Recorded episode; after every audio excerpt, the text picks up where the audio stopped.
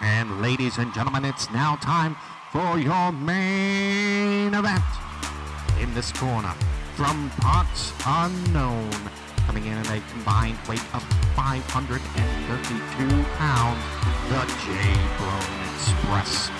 And in this corner, utilizing the Freebird rules, your tag team champions of the world. At a combined weight of 832 pounds, the Brothers.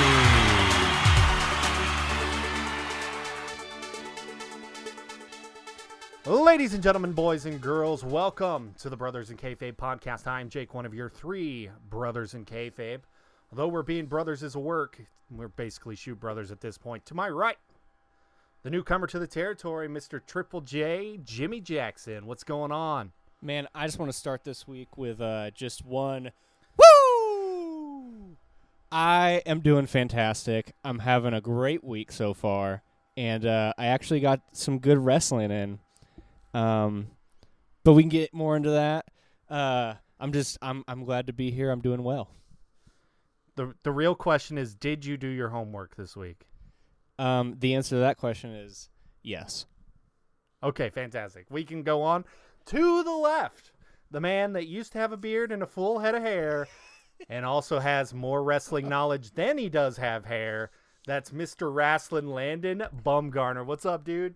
What's up, guys? Hey hey. I I gotta. I'm not gonna woo. Uh, but I gotta say, what a great week this has been. Uh, I've got some exciting news. You guys know about it, but I don't know if I'm allowed to publicly, uh, state it yet. Uh, let's just say allegedly, uh, I've been doing some work uh with a highly respected, uh, wrestling interviewer slash podcaster uh slash standout guy. That's what I'm I'll talking leave it at that. Well, we can talk. We can talk. Get more- us on the podcast, bro. Honestly. Get us on his podcast. Brother, if I can, I will. It, it's a it's a work in progress. You have to work towards it. You know. Brother, Well, you know- it's all the work. Well, you know, it's it is all the work. It is all the work. You got to put in the work to to make a work. If that makes any sense. It totally does. E- e- it's every if if I've learned one thing in my short time watching wrestling, it's everything is a work. Everything is a work. That should lead us into um, one of my discussion points here in a second. But uh, don't forget to rate, review, subscribe. We're on Spotify. We're on Apple Podcasts. We're on Google Podcasts. We're on uh, your old BlackBerry phone that you might have in your drawer.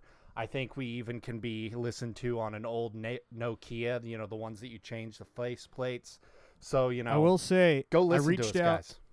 I reached out to our old pal Vern Simmons this week. Oh my gosh, how's he informed doing? Me, uh, he could be doing better. Uh, him and Keel are having a hard time. Uh, good old Kinzer, the infamous one, having a hard time uh with this quarantine.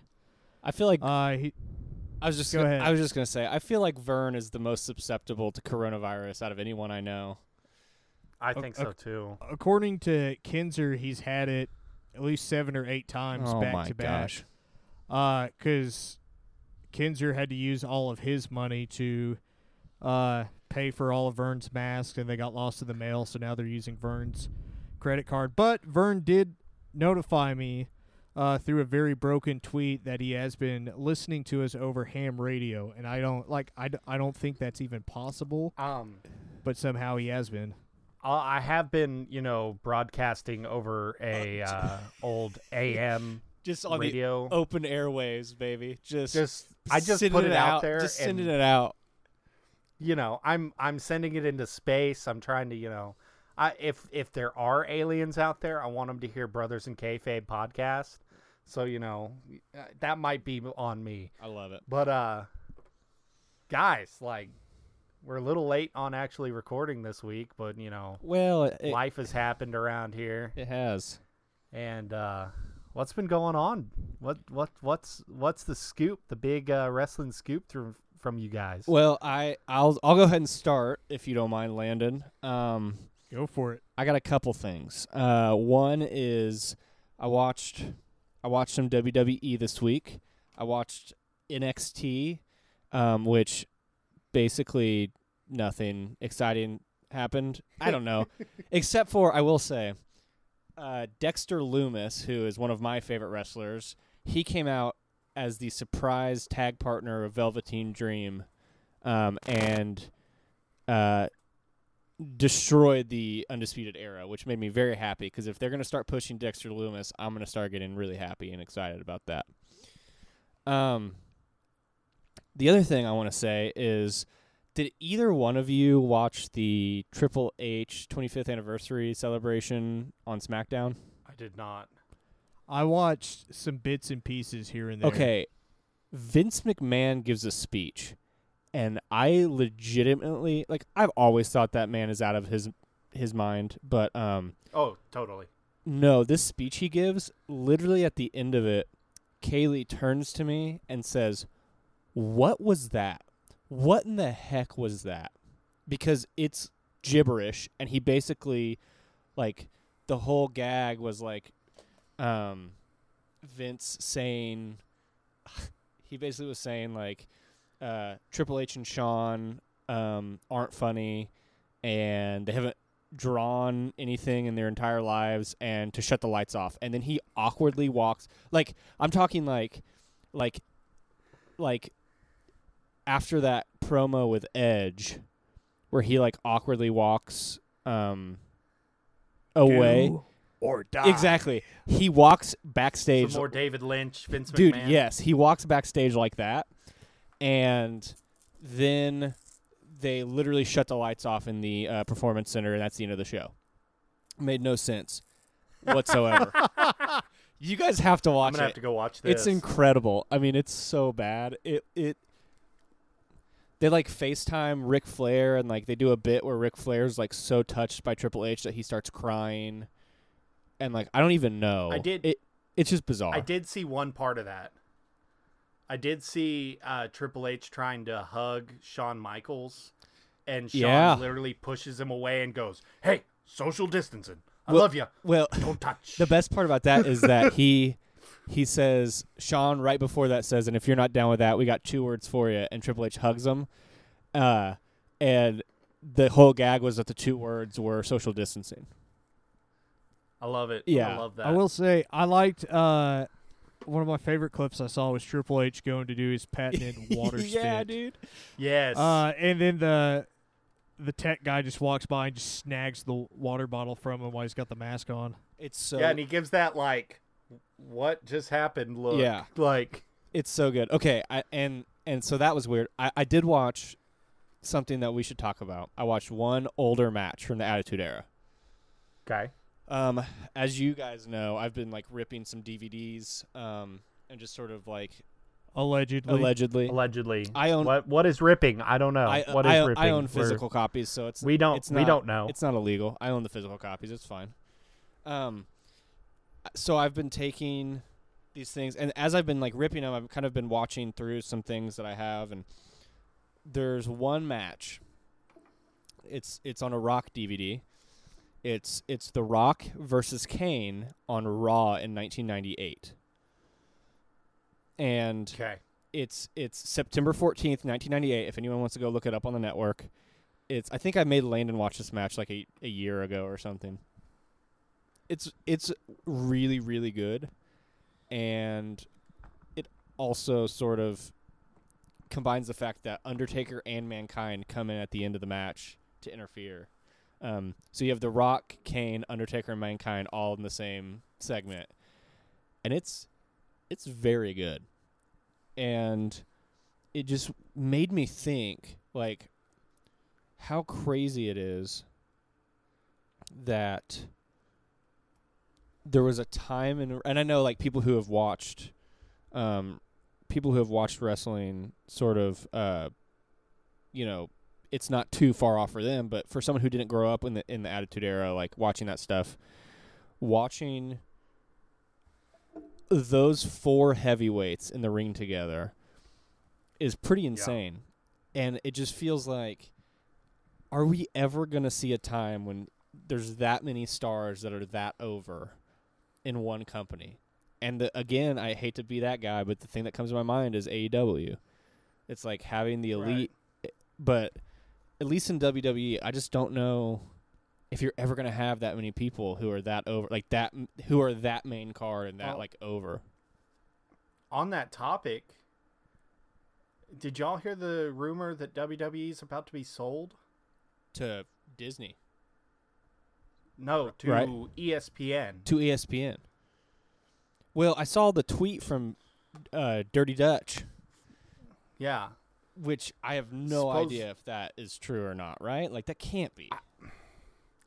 It can't be, but it sounds right. Like they were trying to sell their pay per view rights earlier this year to ESPN and Fox, and now there's a rumor that ESPN and Fox are both bidding to actually buy the company. Like, I mean, that would be so that that would be insane, right? if that happens, like Vince McMahon isn't going to be the person making those decisions.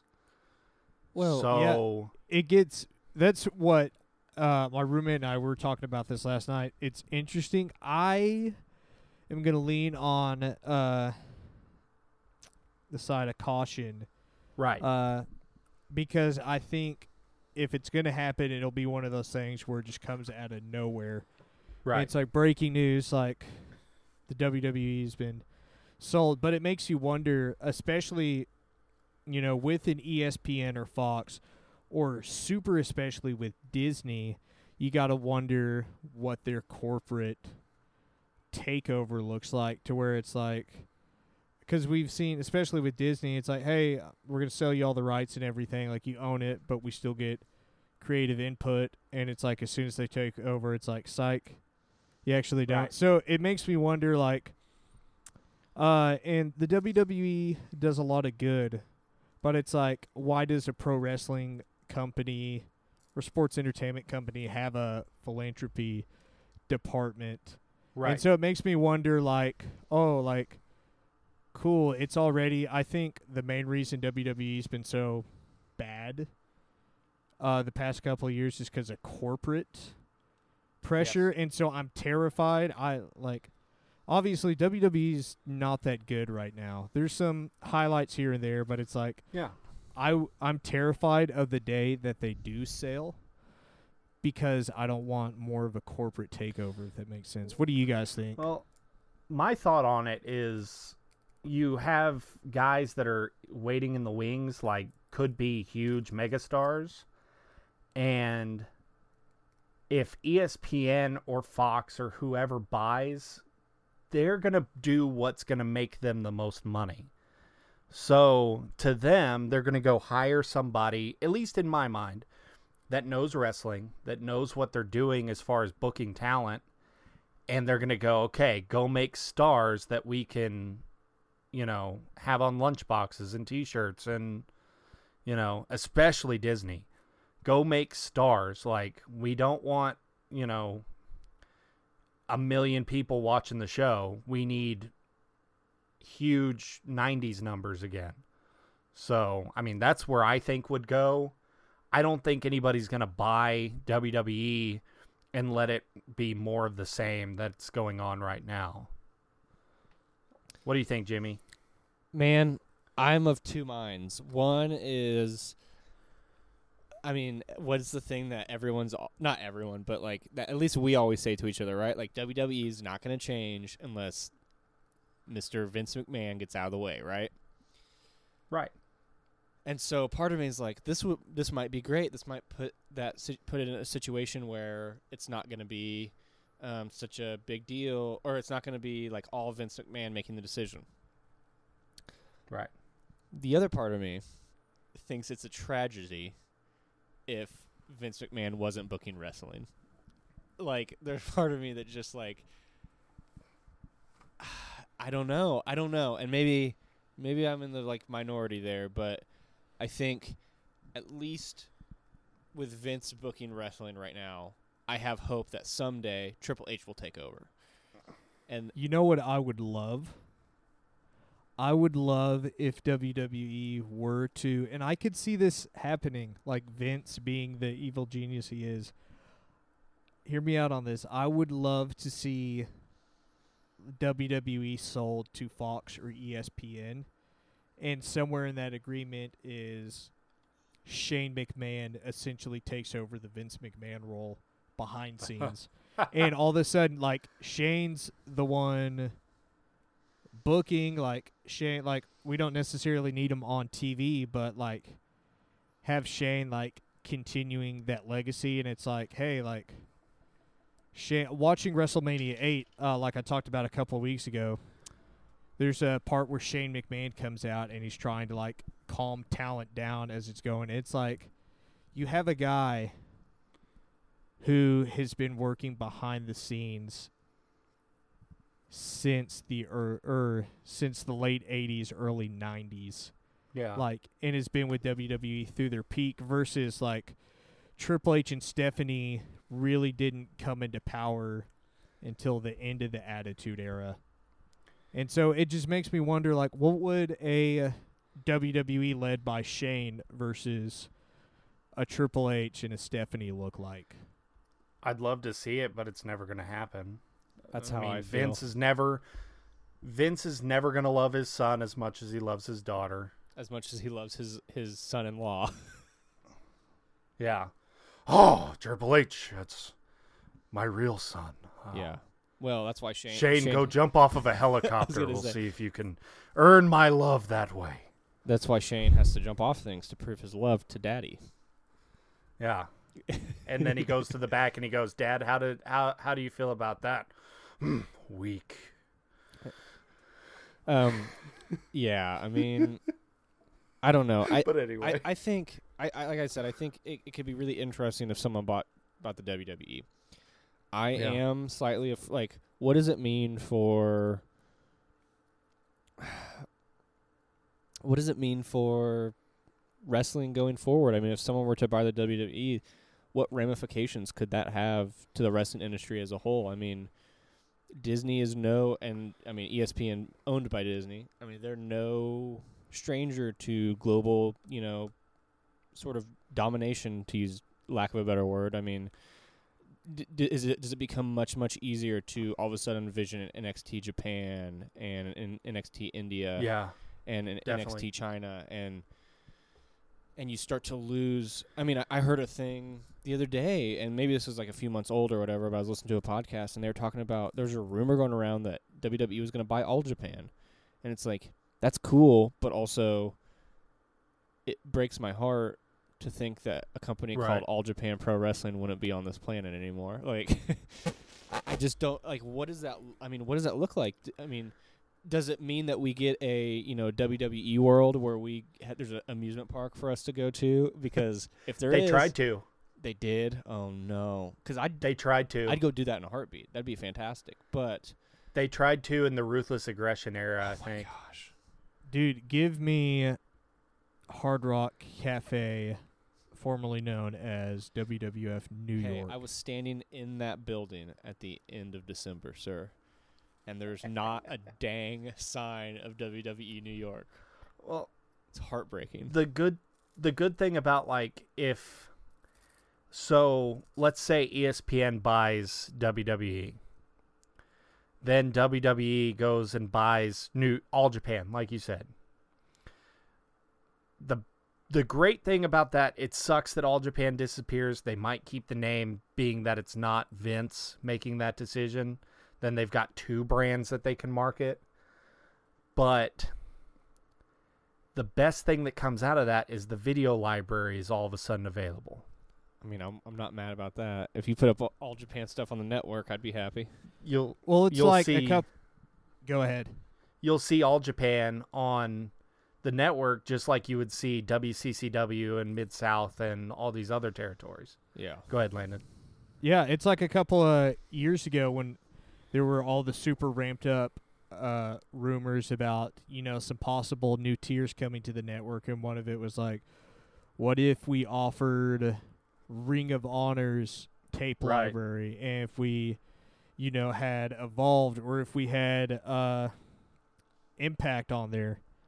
And it's like it's one of those things. Like it's sad to see other companies eaten up just because there's less opportunity for uh, talent to be developed in a non WWE NXT mold.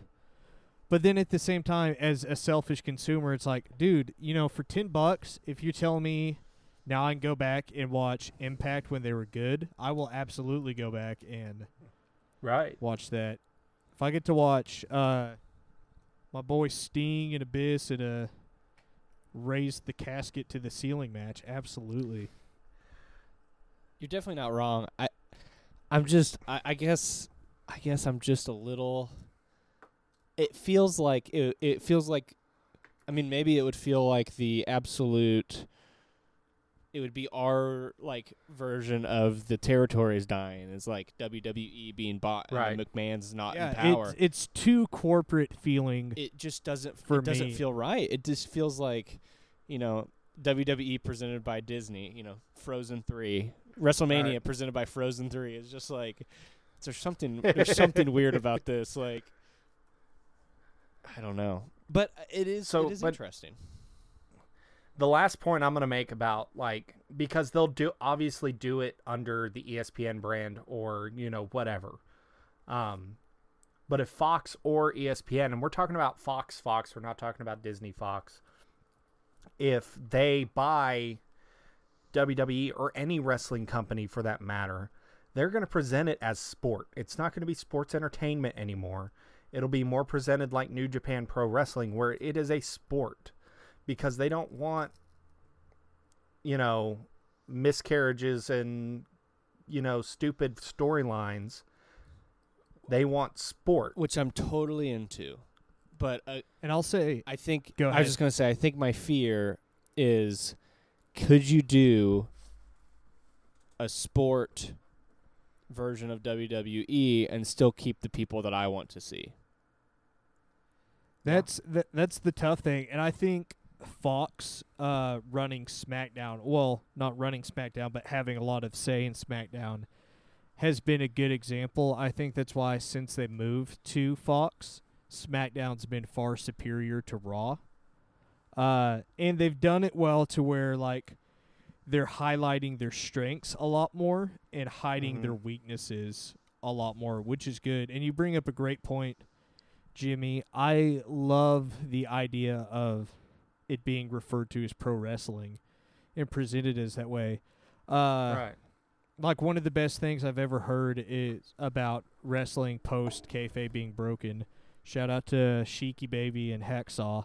Is just this idea of we don't have to tell people it's real, but we sure don't have to tell people it's fake. Totally. Like you know, Right. like don't don't like openly break it on air. Uh, right because here's the thing with reaching masses, I don't think pro wrestling, since kayfabe's been broken, will ever reach the masses like that again. Uh, versus uh, love him or hate him, like Vince Russo, he said like I'm not writing a wrestling show, I'm writing a TV show, and there's merit in that. Obviously, not everything under that umbrella is going to be a hundred percent. Same way, not everything under a fully like pro wrestling, like real sports show is going to be like the th- thing where like AEW started out with, hey, like all of our wins and losses are going to matter.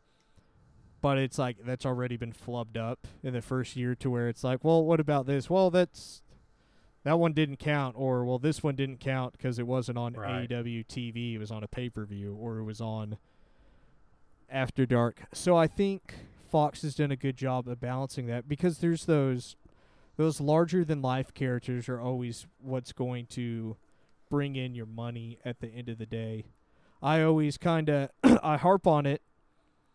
You know, when it comes to Hulk Hogan versus Ric Flair, within the wrestling community, everyone's always like, "Oh, Ric Flair's number one," but you ask a wrestler, or you ask a person who knows what wrestling is, but maybe isn't a diehard fan, they're always going to go with Hogan because of that mainstream appeal. Does that make sense? totally. Yeah. And so I think like there's a great balance to where like Hogan put on great matches. Like my favorite match ever, like Hogan versus The Rock. Like there's great athleticism in there, but it's like the storytelling is like, why do I want to pay sixty bucks to watch a pay per view?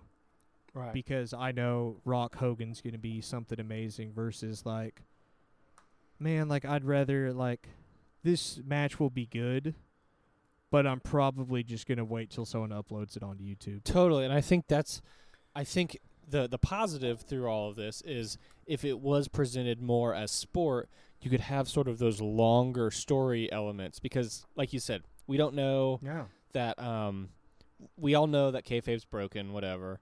Um, but like for instance, in in in New Japan Pro Wrestling, I don't know if in real life Minoru Suzuki is a nice person, but I don't ever want to meet him to find out because he's terrifying. Exactly. And so it's like that's not something that's like shoved down your throat, but it's something that when you watch him. And so then when I know, when I see someone who is a loose cannon like Jon Moxley is going to fight Minoru Suzuki, literally the entire story is right there, which is Jon Moxley's insane. Minoru Suzuki is the scariest person I've ever seen in my entire life. Exactly. Who knows what could happen? And that is the thing that I think WWE is missing. Here, here is your booking strategy. Do y'all remember when Pacquiao fought Conor McGregor? mm-hmm. It was the most viewed thing in years. There's your booking. You have this guy. He's a star. Here's this guy. He's a star. They're undefeated in their, you know, this guy may be a tag team wrestler, but this guy's a world champion. Let's fight. Totally, and I'm. I, I think that goes back to what I was saying about like in the Attitude Era, you have all these dudes on top. So if if The Rock was fighting Kane, it's like you just know that's going to be a good match. Um, Right. my worry is has the ship sailed on building stars? Like we would have to start from square one. Like you would have to have a quote unquote young lion program in in the in WWE Right. and some of the people on top right now are just maybe aren't viable but yet you still have I've always said it I love I love Brock Lesnar as much as I hate to admit it but you give me give me something with Lesnar that I care about right Exactly. It's like if you're gonna and I heard a really good point the other day. Stars uh what was it? It was like young stars don't draw, established stars do. Yeah. And I think that's where WWE has been for a long time. And that's why they you have to keep bringing in the Goldbergs and the Undertakers and the Brock Lesnars cuz no one on their roster except I think Roman would be the closest at this point. He's no one has established. yeah, no one has the ability to do that, and that's a shame. It started with Cena, to where you really only had one top guy, instead of hey, like half our roster is made Totally. up of top. well and it also goes back to the Firefly Funhouse match which was super introspective in that case where it was literally Bray Wyatt saying I could have been a huge star if you would have let me. But you were so concerned with being on top that you wouldn't let anyone else close to you. And look what it's it's Right. created a vacuum. I mean, John Cena's gone and we have a vacuum. Like I mean, there there literally is like who's the top guy in WWE right now? Like Roman can't even be mentioned on TV. Like AJ Styles was probably the closest you had for a while because he was champion and was such a good champion because he knew how to do it. But now it's like, okay, so Drew is a new star, which I like Drew a lot at this point. I used to not be a fan, but I am a fan. And I love Drew. yeah, and, and so you have him and you have um I don't even know who the other champion is. That's how bad it is. Like Braun Strowman. Braun Strowman. Exactly. Like I like Braun Strowman, but you've told me for I mean, at least since I've been watching, and I know since longer that Braun Strowman is a big dude who loses matches. Exactly. yeah, that's the s- he's the new Bray Wyatt. That's the story. They've you've made told me. him not matter. exactly, and that's the thing is like every time WWE decides to book something, they're like, "What's the thing that people want to see?" Oh, Goldberg versus the Fiend. Without thinking, well, we can't have Goldberg lose because it's probably in his contract that he can't lose at this thing. So And then you you can't have the Fiend lose. So what do you do? You book yourself in a corner. That's how you get Seth Rollins and Bray Wyatt at Hell in a Cell. And right. I'm getting fired up because it's just it's annoying. Like it's just it's really wearing down. Where it's like that's why I love the interim uh, cruiserweight uh, Yeah. tournament because it's round robin. It's like you're able to tell stories through that and a loss doesn't necessarily matter. Yeah, the natural storytelling is there. And you look at the history of pro wrestling, the biggest angles are all real life, simple things amplified. Stone Cold versus The Rock. Seeing which one's the better of the two because they both think they're the very best in the world. so they clash. Here's your amplified real world deal that is still talked to today. Pillman's got a gun. yeah. Dude, hey, I'm just saying Stone Cold showing up to Pillman's house and wrecking guys inside of a kiddie pool and then walking in and they cut the camera. Like you, corporate sponsors would never let No. anything. And they, they and Like they- that I feel like they've tried. Like r- when I first started wrestling, was the Samoa Joe AJ Styles feud where Samoa Joe was like, "I'm going to your house, AJ," um, but like they've tried to do that thing over and over again, and it just doesn't doesn't pack the same punch. I think I, I don't know. I, I feel like like for instance, in AEW, I know I'm a mark for AEW, but I'm not going to stop. So people get over it. Um, like Moxley's whole deal was like they stabbed him in the eye, right? And he, and he got to wear a really cool eye patch for a while. See, to me, it's like, why do you want to fight Chris Jericho? Well, for the title, one, yes, but also because I got stabbed in the eye. Right. I- There's real Yeah. world stakes I there. don't ha- I don't have to have a thing where it's like, oh my gosh, whose kid is it? Rey Mysterio or Eddie Guerrero? Which is not bad, but I'm just saying like it starts to get so convoluted and messy that you start to lose It's muddy. you start to lose simplicity, which is I got stabbed in the eye and I want to beat this dude up for it. It's like, yeah, Yeah. if I got stabbed in the eye, I don't want to beat someone up with for it too. Like, It goes to like So- what we were talking about last week, to where it's like how few real heels there are. It's like give me back the days where grandmas were cussing in front of their kids because of the heel in the ring who ca- just called them dude, a dirt bag or old. One thing I love uh, is I, I heard uh, me and my roommate we were talking about this is this idea of are there too many and the thing about WWE's creative is no one will ever really know what's going on except for those that interact with it to where it's like okay is in, is Vince in full control? Does he have final say? Does, how much say does Triple H and Stephanie have why are there 8 to 10 writers at a time and most of them if you look at the WWE corporate website you don't have to have any experience with wrestling. All it says No. is like, hey, like you have to have five to seven years of writing for network TV. And it's like Right. I understand the creativity side, but it's like I'm not gonna tell someone who doesn't know how to promote music to promote music for me. The same way you're not gonna we're not gonna bring someone who doesn't know a thing about Star Wars to write for Star Wars or someone who knows like comic books not to write for comic books. Like it it doesn't make sense, but for some reason in WWE that's absolutely totally They they hire soap writers. Like it it makes no sense, but I mean, we've been on this tangent and Jimmy still has some more wrestling that he watched this week that I know he wanted to talk about. So well, yeah, we can talk about that. At, at let, us get back on okay, track. i I'm just saying WWE bought by a corporation. I'm interested to see where it would go. I'm not convinced that it's going to happen though. Me too. Okay. Me too. Okay. So I did my homework that I was tasked with. I watched um, John Cena versus Rob Van Dam at One Night Stand 2006. I've got this feeling deep inside. So One of a kind. so so okay, I have a few things to say. First about the room. I've never seen a room that's that hot. Hmm. Landon's just Landon's holding up the DVD to the screen right now. Yeah, I love it.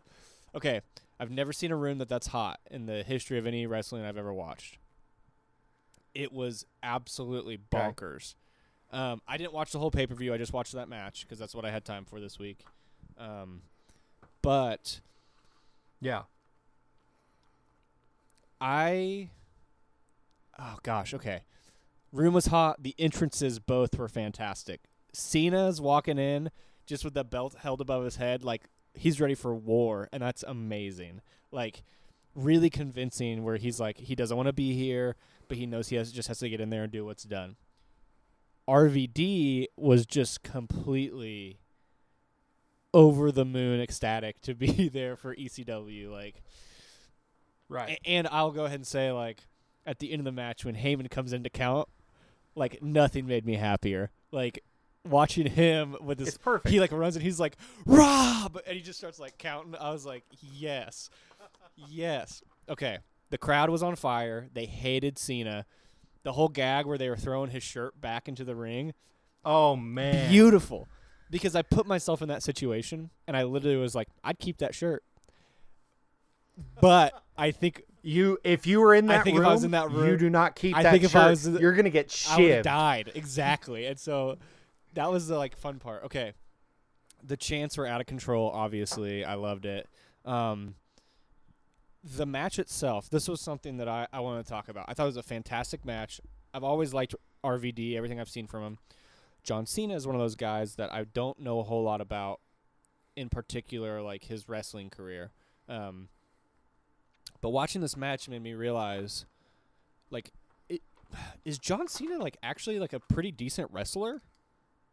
Yeah, he is. Okay, Yeah, he is. He just he's in the Hogan spot to where he knows he doesn't need it. yeah, And the problem was his finish is the same every time. It's Right. it's off the ropes, uh, into a into a forearm, five knuckle shuffle. Guy comes up, fireman carry, slam, that's it. one two three. I mean, I have to say, watching this match, I really enjoyed watching both of those guys wrestle. And I can, you know, thinking about, you know, how it actually, the business actually works. Like, I wonder if RVD and Cena had a fun time doing that match. I have to imagine they did. And I have to imagine Cena probably, I, I would think, really enjoyed the role he played. I mean, he was definitely the heel that night. Um, and that's not something that he did a lot of, you know, or has done a lot of. Obviously, he did No. like you know the Doctor of Thugonomics thing, but I think I have to imagine Cena had a lot of fun doing that, and I just from the match perspective alone, I really, really enjoyed it. It was such a fantastic match, and it is such a fantastic showing of of John Cena being able to just like be this person that everybody hates. And I wish Right. I wish that we could get that Hogan NWO moment. I wish we could get that with John Cena. If for some reason if John Cena went to AEW and they recreated something along those lines, I just think that would be really cool. Not necessarily in AEW, Yeah. but that whole sentiment. Or if he went, you know, if he came back to WWE and was like, you know, hey, I'm gonna wrestle more full time, and then turned heel or something, like I, I would just, I think it would be amazing. Yeah. What I love is just like Jake pointed this out last week is just how unique and how hot that crowd is. The storytelling is perfect. So the build up for that, it's all on YouTube. You need to watch it uh, if you haven't seen it. It starts off RVD wins the Money in the Bank at WrestleMania. Calls or walks out to John Cena, who's in the ring, like getting ready to leave at the close of Raw and comes out and says, "Hey, I'm gonna cash your money in the bank." And Cena's like, "Oh, like you're gonna do this right now?" He says, "No, I'm gonna do it on my terms, in my own house, on my own rules." And they use that to announce like ECW One Night Stand coming, and so there's this buildup of like RVD's like, "Hey, like." Be clear, like going into this Cena, like you are enemy number one. Like everyone's going to be against you. Yep. And I wrote a paper about this next part in high school. We had to. It was like one of the like end of instruction, uh, things where it's like write five to seven pages about courage. And so I wrote about me being a mark. I wrote about John Cena at the contract signing uh, with RVD, uh, where he's like in the ring, they're going back and forth, and Paul Heyman says like, "Hey John, like we brought you a little taste of ECW," and all of a sudden, all these ECW legends start like pouring down, like walking down through the crowd into the ring, and they surround him. And Cena's like, "Well, like if I'm going down, I'm going down fighting," and starts like swinging at RVD. And so it's like having just that natural storytelling of like he knows he's going, like you said, Jimmy, like he's going to battle, he's going to war. And it's like it's the simple things of that is like, hey, like I don't like you, I'm gonna take your title, and like if you want to keep it good, but like the deck's completely stacked against and you. And I think Good luck. exactly, and I think it really it goes to show that like um like an unclean finish, right? Like obviously there's some uh shenanigans that happened. Like it didn't make Cena look weak. It it, it you still like and, and that's the thing is like you have like for instance Seth Rollins and Brock Lesnar at Mania last year and it's like okay, he hit him with a low blow.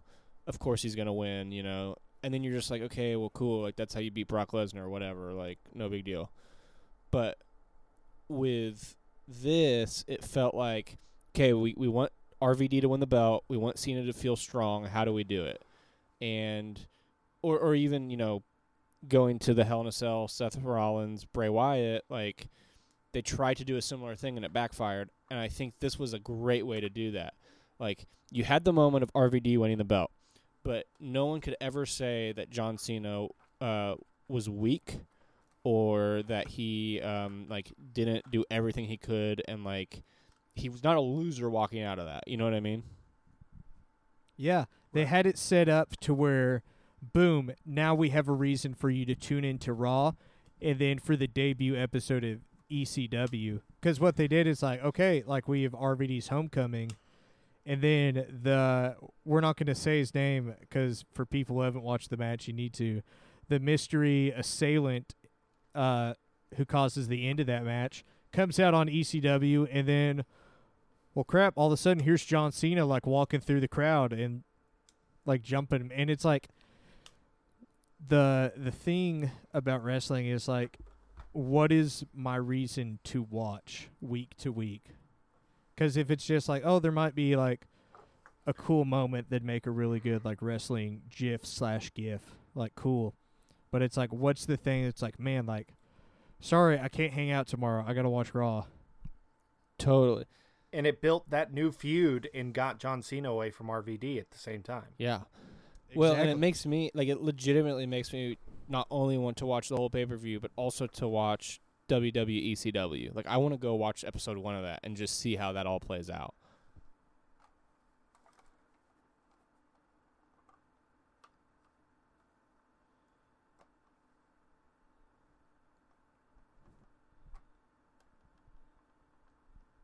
But I, I just I just go I ahead. was just gonna say, yeah. I it just makes me want to. It just makes me want to see how that all plays out. Um, but yeah. Um, well, that's that's what I watched this week. Uh, Jake, Jake. what did what did you watch this week? Um, I didn't watch a lot of wrestling. I didn't. I'm gonna be. I'm gonna be completely honest. I watched a little bit of ROH. Nothing wrong with that. Um, something they put up. They did. They did. They put up uh, Adam Cole versus uh, Chris Hero for the strap in a Ringmasters Challenge match. Have y'all ever heard of one of these? no. Okay. I know Landon. Landon's nodding at me. He knows what it is. So for those that don't know, a Ringmasters Challenge is technically three matches in one. And it was made by Jim Cornette upon my uh, looking it Of up. Of course it is, because that's that's not killing the business, but jumping off the top rope is.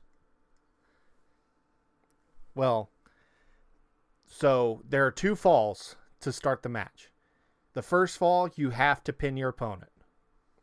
The second fall, you have to submit your opponent. Okay. Okay. And it works like an Iron Man match at this point. So you have your first fall. Okay. Adam Cole scores the first fall. Chris Hero scores the second fall. So once you get to those two first falls, if necessary, it goes into a 15 minute Iron Man match. So now it's just like How many falls can we score in these last 15 minutes? I haven't finished it yet, but I do know that, um, which is great. Chris Hero gets a quick pin on uh, Adam Cole. Adam Cole then gets disqualified for another fall in the Iron Man match. He lays him out with a foreign object. I think it was with the title. And they're like, What are you doing, Adam? Like, you just disqualified yourself, but the match beca- keeps on going because it's Iron Man. And that's when that, like, chicken crap smile comes on Adam Cole's face. He's one of the people that can do it the mo the best. And he immediately scores two quick pins on an incapacitated Chris Hero. Oh my gosh. Because Chris Hero's just laid out on the mat, and it's like, okay, so we're tied up. Now we see what he's doing. He's knocked him out with the foreign object, and like the psychology of that amazed me, blew my mind when I watched it. I was like, it was like watching wrestling for the first time again. Dude, I gotta say that like I love that, and I hate that they don't use that more often. Because Right. when I play wrestling video games and I do an Iron Man match, that's what I do. I take take always take the DQ and then get those quick, quick, quick pins. Because it doesn't matter how you get a win. It's Right. just the matter All you gotta do is got get one. pins. Right. So, um, I watched AEW for the first time. Shout out, got my got cable for the first time in my adult Dude, life. congrats. So, uh, I I'm now DVRing uh, AEW. I haven't watched this week's, but I watched last week's, and I haven't watched last week's, but I heard it was pretty good. it was good. I mean, Dustin Runnels is one of the best workers in the on the planet right now.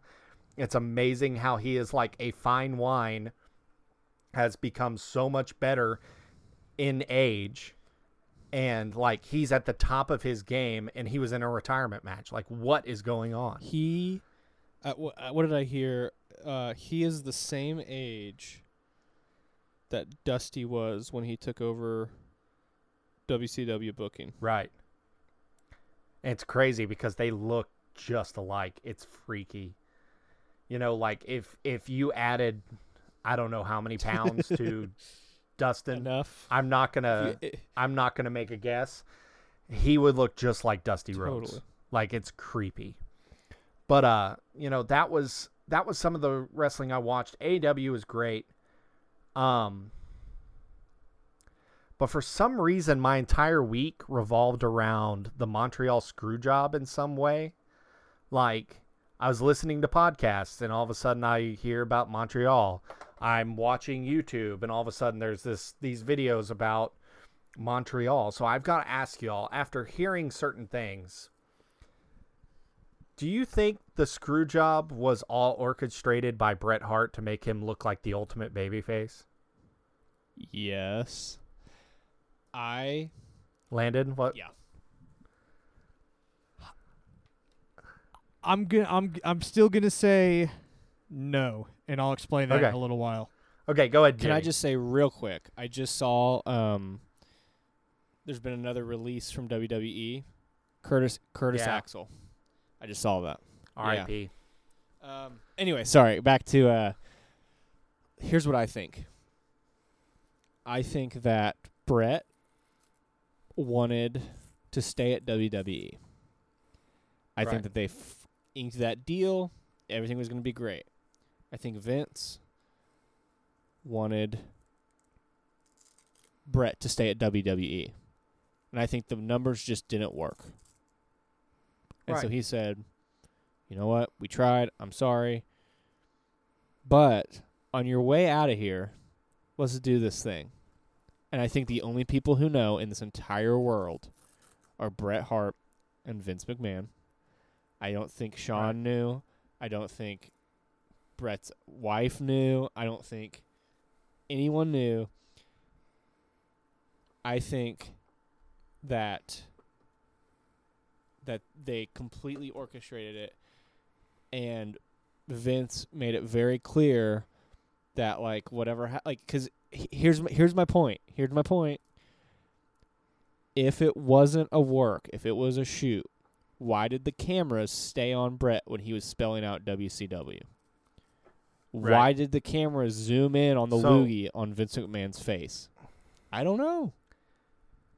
this is the and that's my thought is I think he wanted a certain dollar.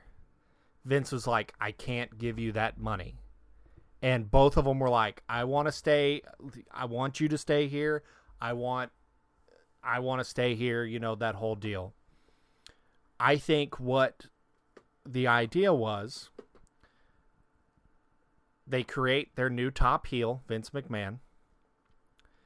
They create the most over baby face in wrestling.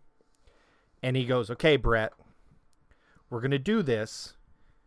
And it's going to be the talk of the wrestling community for years. Go to WCW. He only had like a two or three year contract with WCW. Go to WCW, make your money, and when you come back, you are going to be it's going to be the biggest pop you've ever heard because Vince had no reason to believe that WCW was going to treat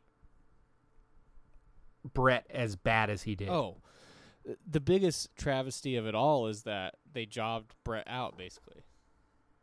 Right. And kept him off TV for months before they actually debuted him and then made him a special referee for his debut. Terrible.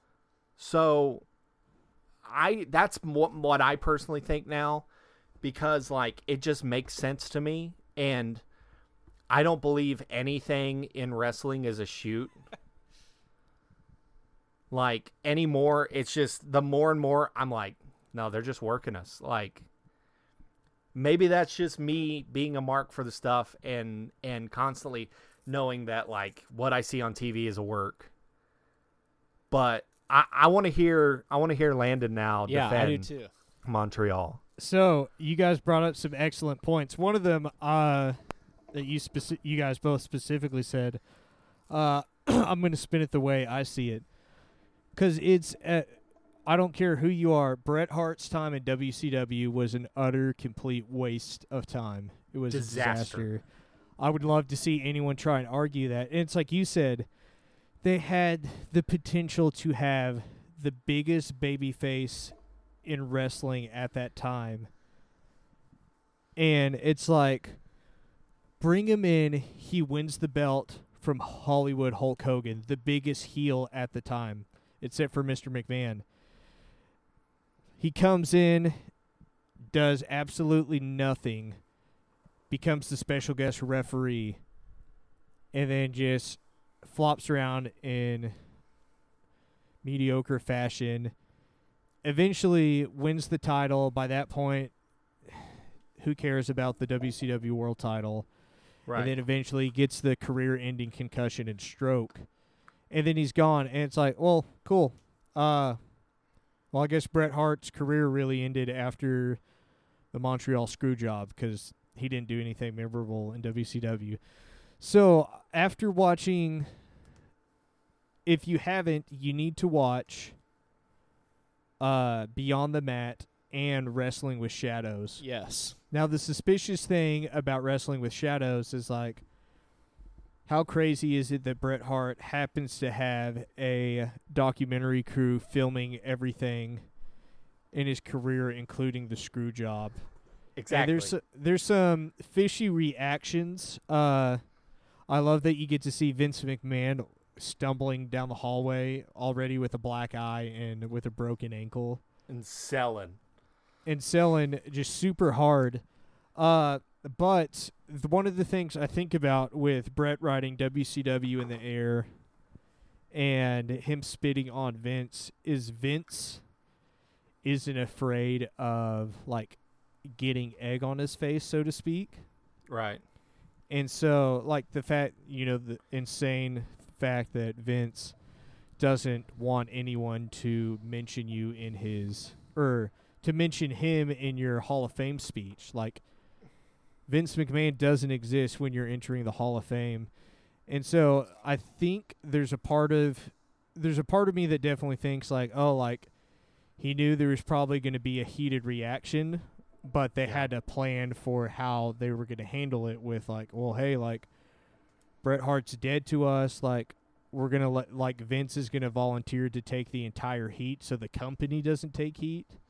Yeah. And I could easily see Vince in that timeline. There's no way they would ever do it post 2003.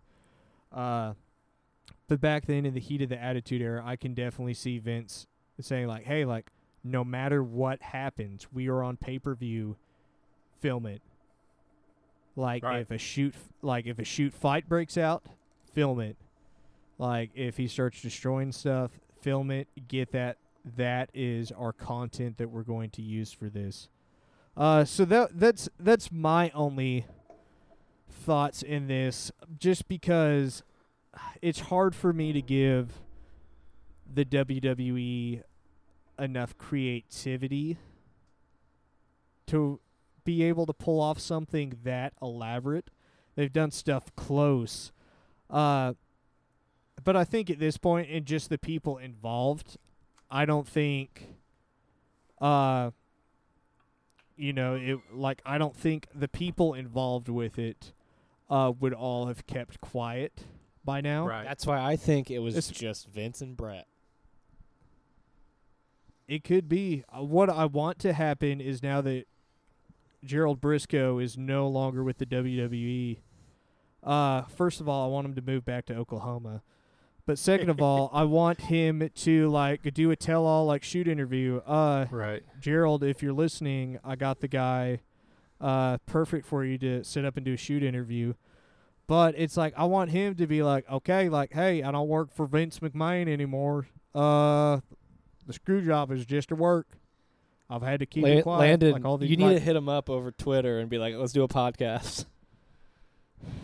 Don't tempt me, dude. His uh, Landon His over here is about to become the new Conrad. uh, I want to be better than Conrad. Boy, I want to. I want to be the new uh, Court Bauer. There you go. But yeah, that's Anyway. my that's my thoughts on the Montreal screw job. Well, I mean, I think it's something that we won't know the exact truth until Bret is on his deathbed. Like I could see Bret like getting ready to gasp his final air and then he just goes, "The screw job was a work," and then dies. so, you know, like or it's like in his will, you know, at his will reading. Well, I happen to have, I I happen to own a DVD called The Montreal Conspiracy. Oh, I'm sorry, the Montreal th- yeah, I want to watch that. You were showing the, me the, that the, the, other day. Montreal Theory. It comes with two discs. Um, disc one, the official story, and disc two, the theory. So I'm just saying we gotta get in on this and, and, and watch watch this, see if anything else pops up for us. So, so are you saying that we need to do a watch along of that and the the uh, wrestling with shadows? Yes, 100. percent Okay. I think we do. Landon, what uh what wrestling did you watch? That I mean, that's what I what happened with my wrestling week. So, I gotta I gotta be honest. Uh, I haven't really watched much wrestling. Uh, this week I've listened to a ton of wrestling uh interviews this week. Uh, due to a certain uh, potential career change. Uh, this past week, but I will say uh, I've thought about wrestling a whole lot uh, this week. It makes me like I was so excited to hear your take on one night stand RVD versus uh, Cena Yeah. Jimmy. Like I was like chomping at the bit, and it just makes me think.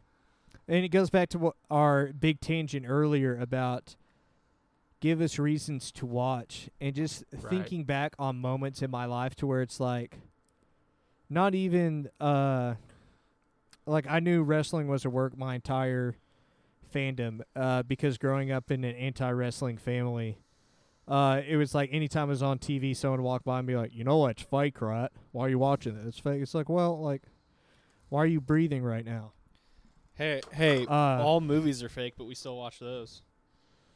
exactly dude politics are fake and we still like we I mean, spent we wrap our entire lives around it. It- but I couldn't help this week. Uh, I would get on YouTube and just watch certain moments that I watched as a fan that drew me back in.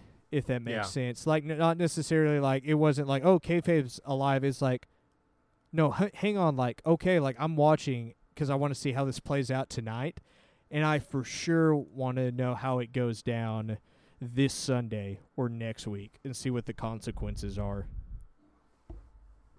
Totally. And it's like I I can't think of the last time I really got moments like that uh, in modern wrestling. There hasn't been a whole lot. I mean, One Night Stand was definitely one of those. I think I, I Yeah. think like the most I can say is that that's what AEW has been like when last year when they were just doing pay-per-views before Dynamite started. I literally could not wait till the next time that they did a show cuz I I wanted so badly to see what was going to happen next. Who's going to debut next? Right. Who's going to be like the secret you know, person like after Moxley came out at Double or Nothing. I mean, it's just like all bets are off. Especially with those over the budget battle royals. Oh, totally. Like, they were the best. They the have to do one knew- at the end of this month, right? They they need to. I- Like go ahead, Jake. I remember watching the first one at All In. Like we had that big bachelor party for me, and uh, we watched All In, and like that was the night I became a Jordynne Grace fan because she was in the over the budget battle royal and like completely took it to all the dudes in the match. And I, for a second, I was like, "Is is she about to get an ROH world title shot?" Like, but uh, just some of the people that they draw in you're like, I never thought in years I would see that guy on TV or that girl or whoever. And it's like that that's what AEW is kind of turned into is like what are they going to do next? At least for me. Yeah, and they've done real. I think you you guys hit it the nail on the head with their pay per views are so good about that. For me, uh, it's still hard for me to get into weekly TV. I will still like. I'll absolutely like be aware of everything that happened, but it's like it's really hard for me to like sit down and be like, okay, like I can consume two hours of modern day pro wrestling on weekly television. If I that get makes that. sense. That's why. You, AEW makes it really that's easy. why I DVR it and fast food through everything I don't want to see. dude i i like this sounds bad like the wrestling historian in me hates this but it's like having the ability to start shows later and Yeah. fast forward through the stuff like i love it because like pay-per-views are like an most well most wwe pay-per-views are like an hour long now to me and i love it uh and i long for the day when there's nothing skip worthy like going back to and I feel this way about like the UFC. Uh it's like okay, you might have one attraction on the card that's worth watching. But it's like what happened to the days where it's like, oh, like opening match New Age Outlaws versus the Headbangers. It's like cool, like that's to be a, a cool match cuz everybody's established or it's like, oh, like whoa, here's Gangrel versus Big Boss Man, or here's you know Tajiri versus Jerry Lynn or something. Just like whoa, like there was something on the card for everybody, and you could find something about every match because like Right. everybody was unique, if that makes sense. I think it goes to say like the difference in times that we're living in, which is like the people who are on top now have been on top for so long. Like I mean, the obvious one is Roman Reigns. He's been around for so long. But like you think about how fast things moved in the Attitude Era, like there are so many things that were constantly popping up that were new that people cared about, you know? Right. Yeah, and to like even go back to uh like just this idea of we need more star power and it's like I don't know like just all across the board like whenever you watch like every match on the card should feel different and it's like my biggest my biggest gripe with AEW and WWE like you can ask people around me like I am cool if I never see another six man tag in my life uh because it's like there's always one on AEW and if there's not one on Raw there's definitely one on SmackDown every week Right. and it's just like that's cool but it's like i need more substance like the bad thing about t- r- tv with wrestling is like how much filler there is Yeah. uh Yeah. and so it's like i don't know like does that mean like is it better do you risk the loss of money of airtime to shorten your product to have a better product and get higher ratings or do you just we we talked about this last week uh with the like WWE making or scheduled to make record profits this year. It's like well do you want to make record profits because you're letting go of a lot of contracts and you're getting big TV deals, but you're also having the lowest ratings in history, or by like buckling down and it's like, hey, we're making smaller profits, but where our ratings are higher than they've been in the past 10 years. I mean, it's it's some it's it's a problem that definitely needs to be fixed. I mean, they got to figure out what they're what they want. Uh, do they? Because Vince doesn't push people because oh the ratings went down when Drew McIntyre was champion, and so what do you want? Do you want ratings or do you want profits? Because supposedly you're having all time high profits. That should show you that Drew McIntyre is a good champion. But you also have, you know, low ratings. So so what what what do you want? Like do you want high ratings? Do you want record profits? Do you want both? Then I mean, they need to start pushing people and making people like we said last week, training wheels. Get rid of the training wheels. Like they they got rid of the training wheels in the Attitude Era, and look what happened. Let me ask this question. What happens when Brock Lesnar retires from? WWE?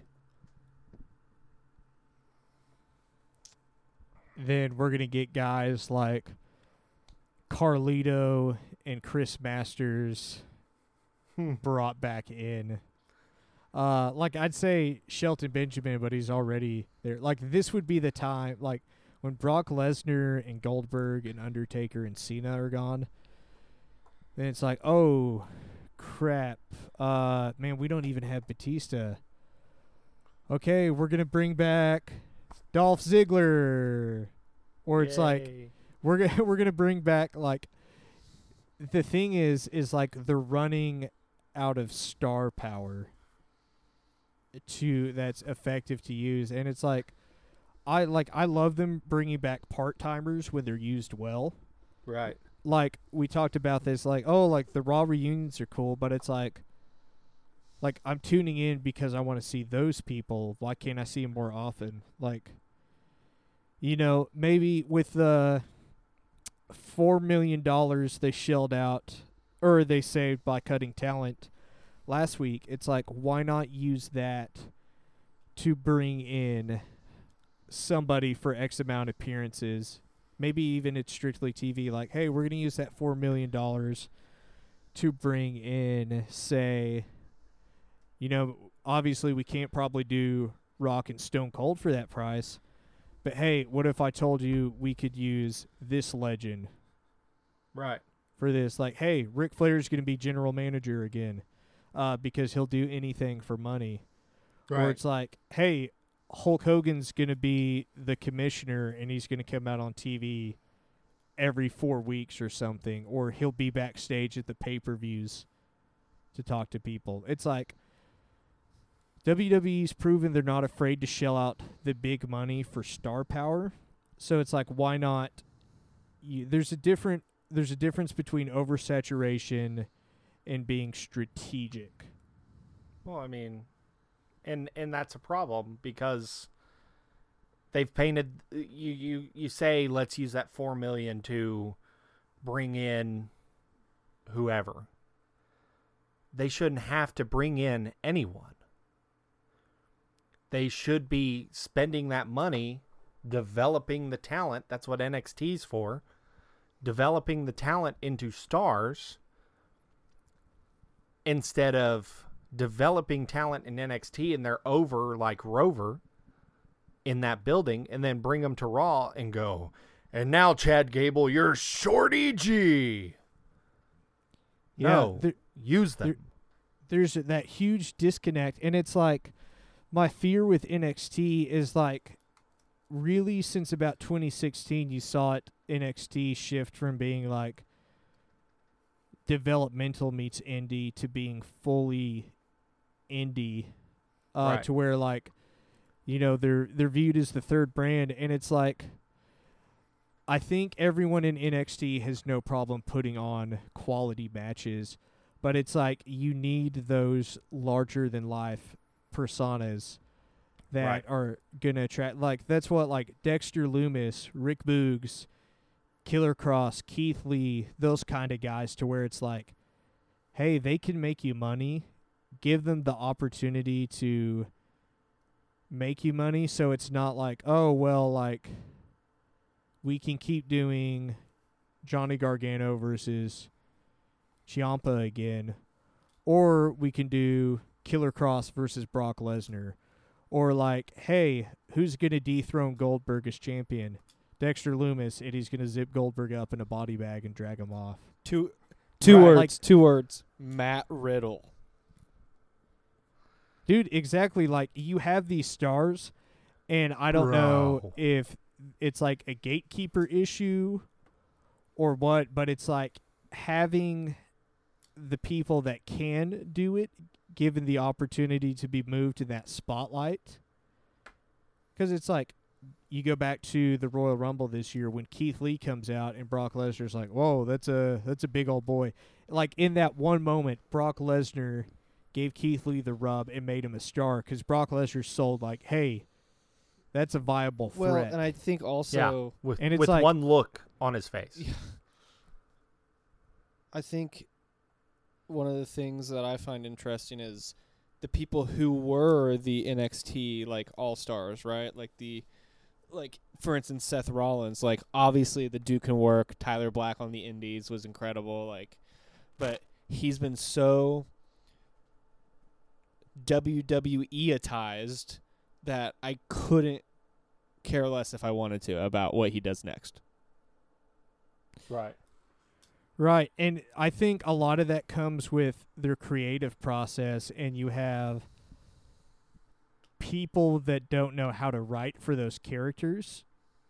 And uh, like you hear it from guys like Stone Cold and Chris Jericho all the time uh, when they're talking to especially like ex WWE guys to where it's like, man, like I go back and they hand me a promo, it's like they don't know what gets Stone Cold over. I do. They don't know what gets Chris Jericho over. I do. And so it's like you hear people talk about walking on eggshells, and this has always been my thought, uh, to where it's like, are you in the WWE like a Ricochet, and you're just happy to be there, like that's your lifelong dream, like you're privileged to be on Raw, or is it's like Right. I'm here in the WWE and like I want to be at the top. I don't want to be at the bottom. And it's like take those risks that get you in trouble to where it's like, okay, like I'm going to I'm supposed to do this for a promo out in the ring live. I'm going to do what I want to get myself over and get my angle over even if it costs me my job. Or it's like, hey, like we're going to like steal the show with this match. Cuz it's like worst thing happens you get fired and you leave a place where you weren't happy and you get to go make that fulfillment of being a wrestler. Cuz then it's like I think it comes down to like do you want to be where you are because that's your dream and you want to be the like you're just happy to make that kind of money or are you there because it's like you want to be larger than life kind of like a Brock Lesnar to where it's like dude Brock's 100% there to collect a paycheck. It just so happens like he can do a good job of it. But Yeah, it's like he's willing to put people over. Yeah, versus like when the WWE like and Brock Lesnar disagree, like Brock Lesnar's not going to go to AEW because he wants to prove himself or like he wants to go there and be on top. He'll go there if they shell out the same amount of money that WWE was. Versus like somebody, and I love him to death, like in EC3, uh, or a Zack Ryder, Kurt Hawkins, to where it's like, man, like why am I like I didn't come to WWE uh, to sit and be paid. It's like I want to do what I've wanted to do my whole life, and that's be a wrestler. Like I want to be a superstar. I mean, it's gotten to the point where you don't come to WWE to be a wrestler. You come to WWE to collect a paycheck or You're- because it's been your your biggest dream in in your whole life. Yeah, like I think that like with AJ Styles and Shinsuke, AJ's done a way better job, but it's like the end of your stage. Come to WWE, make as much money Right. as you can, and retire. Like Shinsuke, like everyone online is like, oh yeah, he's just like an old guy who just wants to surf, and he's just getting as much money as he can before he spends the rest of his life surfing. And he doesn't have to work as hard. Totally. Yeah. Which it's like if it's like if you're in that stage of your career, awesome. But it's like you think of guys like imagine somebody like a John Cena or even a Roman Reigns to where it's like hey, like I'm not gonna like speak up and ask for a shot to do something. I'm not gonna be like with John Cena, it's like, hey, like I'm not gonna Stephanie heard me freestyling and she wants to know if I can do this on TV. I'm not going to push for that uh, because I'm only going to do what they tell me to do. Look how drastically different that would be versus Cena. Like, well, like, I'm probably going to get fired here in a couple of months. So it's either I take a risk and bet on myself Right. or just like, okay, cool. I mean, i- i- that's that's what it is. Is there's no it doesn't seem like there's anybody in WWE that's willing to take a risk anymore. Bray Wyatt. Bray Wyatt is probably one of the only ones, but like we talked about people getting over. I was all for Braun Strowman taking the strap for a long time. It was like that Four needs to be years ago. Yeah. And then like at the height of his power, tag team with Nicholas. Like Yeah. I mean, it's just I we end up ragging on WWE. It, it's only because we love this company and like literally I'm wearing a WWF yeah. hat I right mean, I th- I think like it's we want it to be totally. great. I think for me, um, you know, I try to stay positive about things. I try to stay positive in the sense of, um, like having, l- like, like a, a podcast that we love is obviously Triple W, um, and and they always say like like you know, watch like like what you like basically like watch what you want to watch, and. I find it interesting, Landon, that you brought up uh, the whole idea of like, um, like, or or maybe it was you, Jake, who said like you don't go to WWE to be a wrestler anymore, right? And and I right.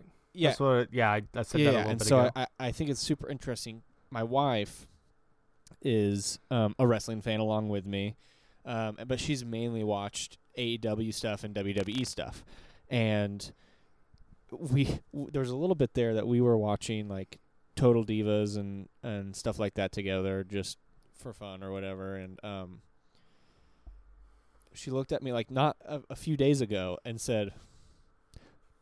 Were the Bellas really bad at wrestling? and they were for a long time. and I was like, well, yes.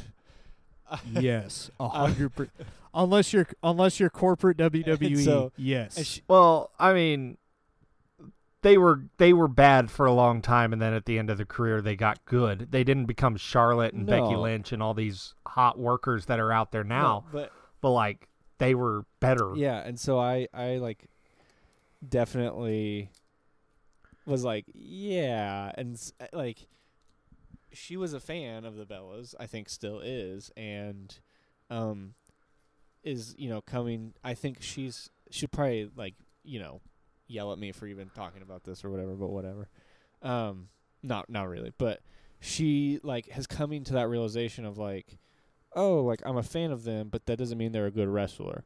But I think that's what WWE Right. allows. I am still able to be fans of people who aren't great wrestlers. And I, I, I, I, I Right. will say I, I will give WWE credit in that. I really, really enjoy that part of it because sometimes there's people who aren't great, and I just want to see them go out there and, and do their thing. For instance, you know, Right. like a Big Show. Obviously, he's not the best wrestler in the world, but I enjoy that. So that, that's my counterpoint to that is that that I, I I, mean- I enjoy sometimes I enjoy the the the WWE ness of it all. I mean, this guy is personified right here. I'm holding up a Hulk Hogan. L- Landon, I, I know you got to go. Do you want to go You ahead wanna- and you give your plugs, plug and we'll brother? Yeah, I will. Uh, uh, we'll start I gotta jump for you. because uh, I gotta go make some towns uh, real quick via the internet. Amen. Uh, but Jimmy and Jake, uh, they're gonna take you guys uh, home in a little bit, but I'm gonna go ahead and jump in and do my plugs. So, uh, hinted about it. I've got some exciting news in regards to a partnership I'm kind of in the midst of setting up with a really well known guy in the wrestling interview world. And I hope that soon I can go public about it. Uh, maybe find a way to uh, interview him or get him on Brothers That'd and be. Kayfabe. oh uh, man, maybe but i just want to say to any of you listening like hey like we're three guys who wanted a good wrestling podcast so we created one and if you're somebody who wants to start a podcast uh, you can reach out to me all of my social media and my email is landon bumgarner at gmail.com landon bumgarner on all forms of social media uh, allow me to make your podcast dreams come true. Like I said, Jimmy and Jake Sure. are going to keep going on to keep you guys entertained. Um, but guys, I'm going to go ahead and give you a too sweet uh, while you guys keep hanging Too out. sweet, brother. too sweet, bro. See you next See week, boys. You keep going. Um, I just want to. Well, but like what I was saying, we talk about bad wrestlers. Like, oh, do you have I something was for just Landon? gonna say real quick that the whole idea about making your podcast dream come true is is true because he did it for my wife and I with our podcast, which I'll plug at the end of the episode. But um, He literally went from having no podcast Now to two have two podcasts pod- in like the span of a week. and I, I couldn't be happier. So hit Landon up if you need something, for sure. And here I am on my fourth podcast, and Landon has been integral to I, all I will, four of those. I will those also say I listened so- to an episode of Simply Technical today, which was one of Landon's other podcasts that he works on, and uh, it's very good stuff. I need to listen to him. very good stuff.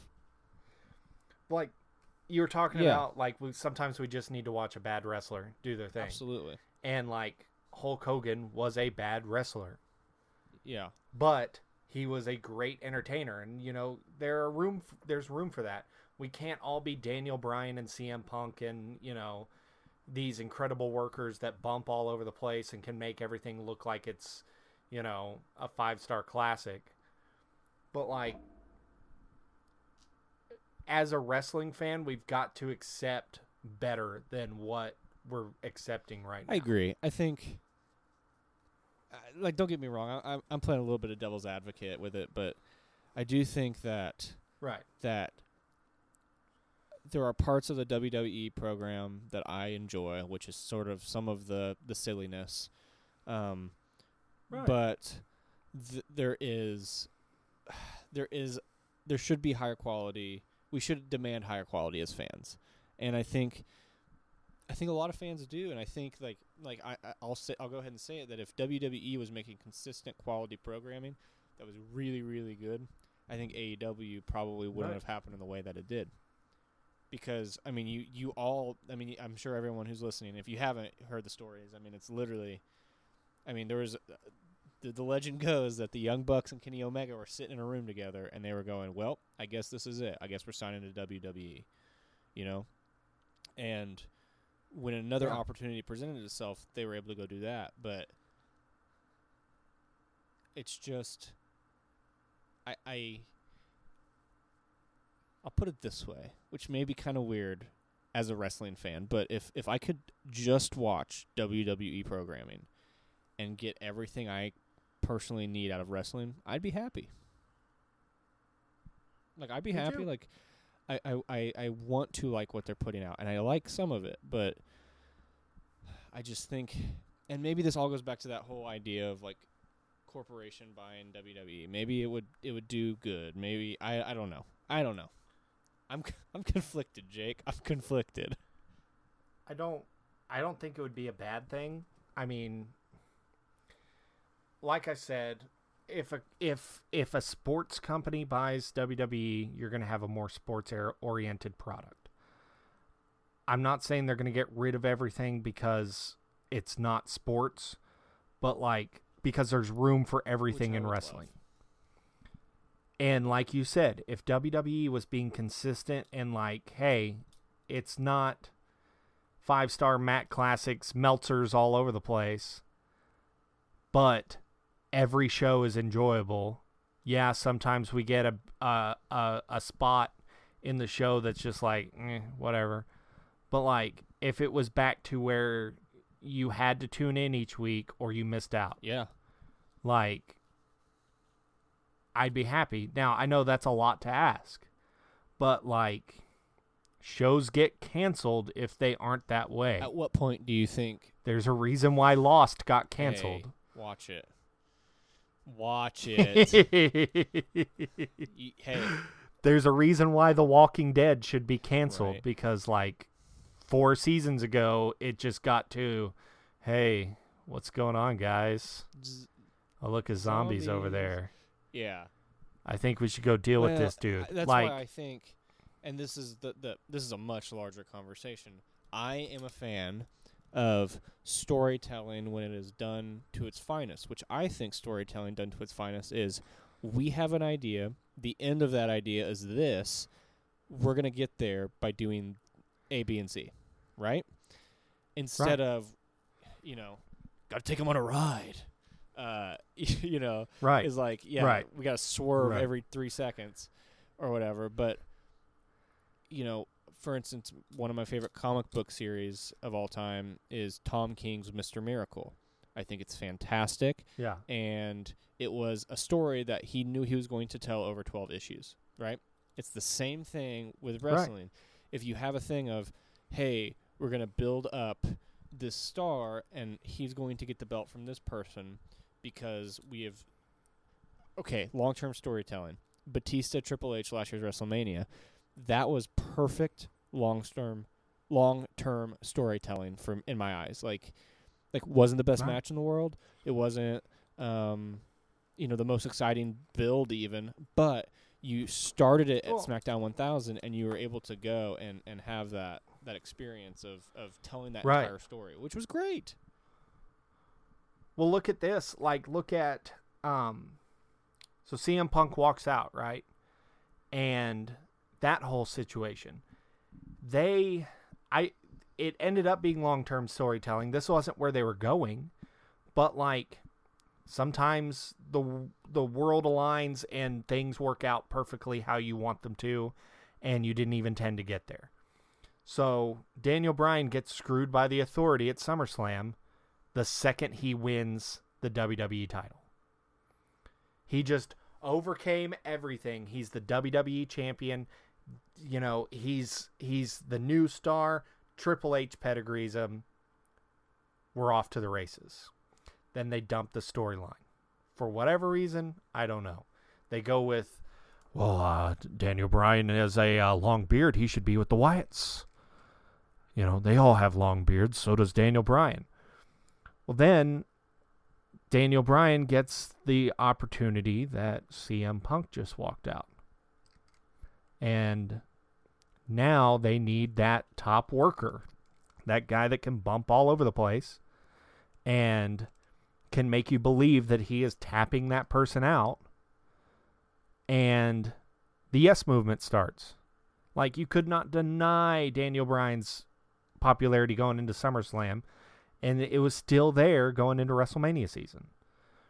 So and then it culminates. Like and that's that's even talking about a 3-month storyline. Imagine Yeah. what they would have done if they meant to do that from the very beginning when they went to Totally. SummerSlam.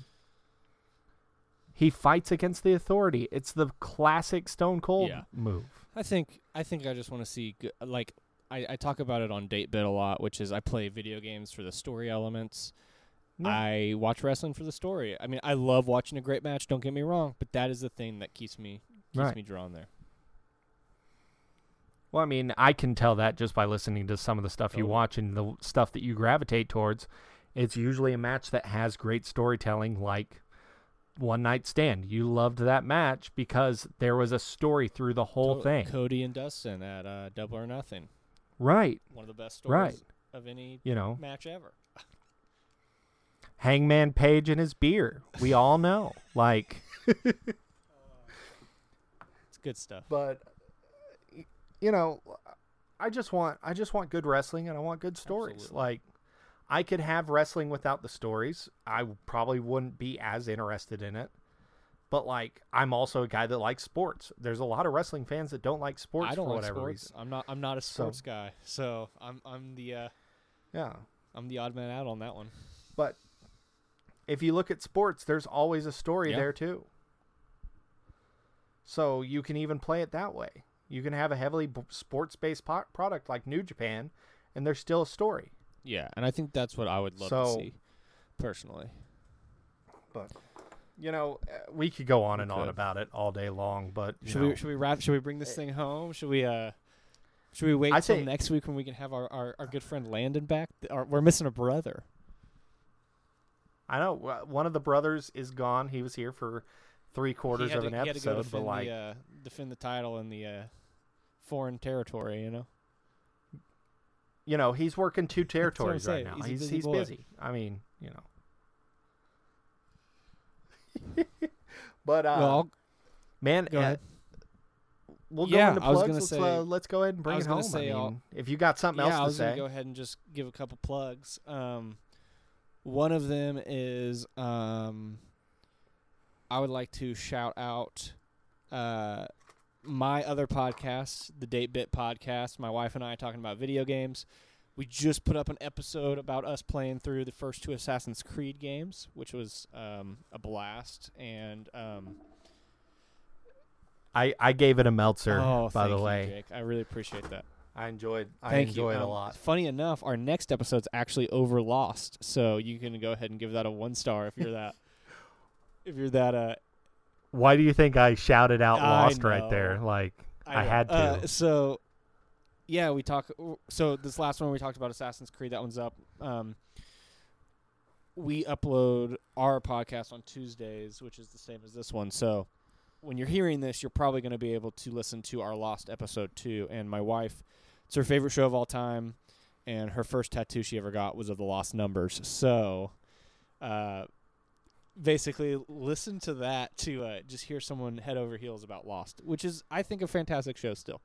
Um, and then I want to give another shout out to um, to another podcast, and uh, that is called uh, Kick the Cool.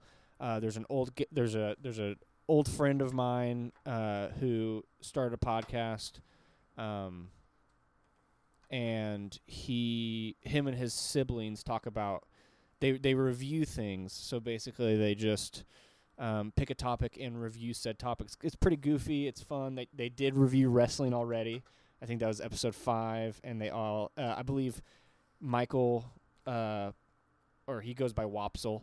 His review was he gave it an ooh yeah. So so it's good good good stuff. but um, and then obviously, as always, um, shout out to the best movie ever podcast because I got to I got to catch up on my episodes of that Oh, one. yeah. I'm, I'm a little behind, so Well, you know the the uh, Blazing Saddles episode know, is I gotta, up. I gotta listen to. it. Um, so I'm excited.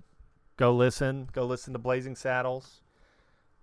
you know, watch the movie too if you want to, but like, you know, I I need to do like straight up watch alongs on that podcast where like people can actually watch the movie yeah, with that, me. that'd be fun. like go wa- go listen to best movie ever um, you can find me on twitter at real jake keel um, you can find uh, i think i've got that across all social media uh, now so if y'all want to follow me i don't know why i just retweet people all the time um, go go follow us on twitter Yeah. like we're putting up some wrestling content i'm gonna start putting up some videos, like personal videos. Um, that's B kayfabe, the letter B, then kayfabe. Um, and you know, make sure you subscribe to the podcast because then it'll send you a little notification every time we we Heck put up an episode. Like I get a notification every time DateBit puts up an Yeah. episode. I go in, I like it, I subscribe, I review. Go do it. It's it's the easiest thing and it helps us. Like it helps us make bigger uh, audiences. And so like once we have bigger audiences, we can start making more content, you know, and possibly make even cooler content like, you know, going to shows and reviewing shows while we're there or like, you know, I even have some ideas that I'm going to throw around to Jimmy, you know, for that. I've already thrown some of them over to Landon, but like um, I'm going to put up a Facebook group. If you have friends that are wrestling fans, go add them to the Facebook group. They don't have to listen to the podcast. We just prefer that they listen to the podcast. But, you know, we want to talk to people and talk about what they like. And, you know, we want to talk to people about what they like in wrestling. Totally. I will say like So- also, you know, some of my favorite parts of uh, podcasts ever are like Q and A's. So like, hit us up with some questions o- over on Twitter or Right. Facebook group gets started. Like, I, I'm ready. I want to do some. I want to answer some questions. You know. Maybe we can do like a monthly q&a where we just build that stuff up and you know do like at least at the beginning you know do do one a month or whatever I would, that'd be But, that'd like, be super cool. i've even toyed around with putting up the patreon I think it'd be it'd be good. I think it'd be good. And keeping it like a dollar tier. Yeah. you know making it to where we can uh you know maybe you can watch the show as we record it. I don't know. I, we just want to talk to wrestling fans and enjoy That's true. wrestling with other fans. So i mean you know we're all brothers in kayfabe. It's not just us three. We all Br- have brothers, brothers. and sisters in kayfabe. you know we're kind of like the dudleys we're kind of like the dudleys. There's there's dudleys all around there's brothers all around there's sisters all around. So all right man. Well if That's it for it for you i i think we need to uh hit it with some Too Sweets on the way out. And everybody stay home stay safe and Too uh sweet. sweet see you guys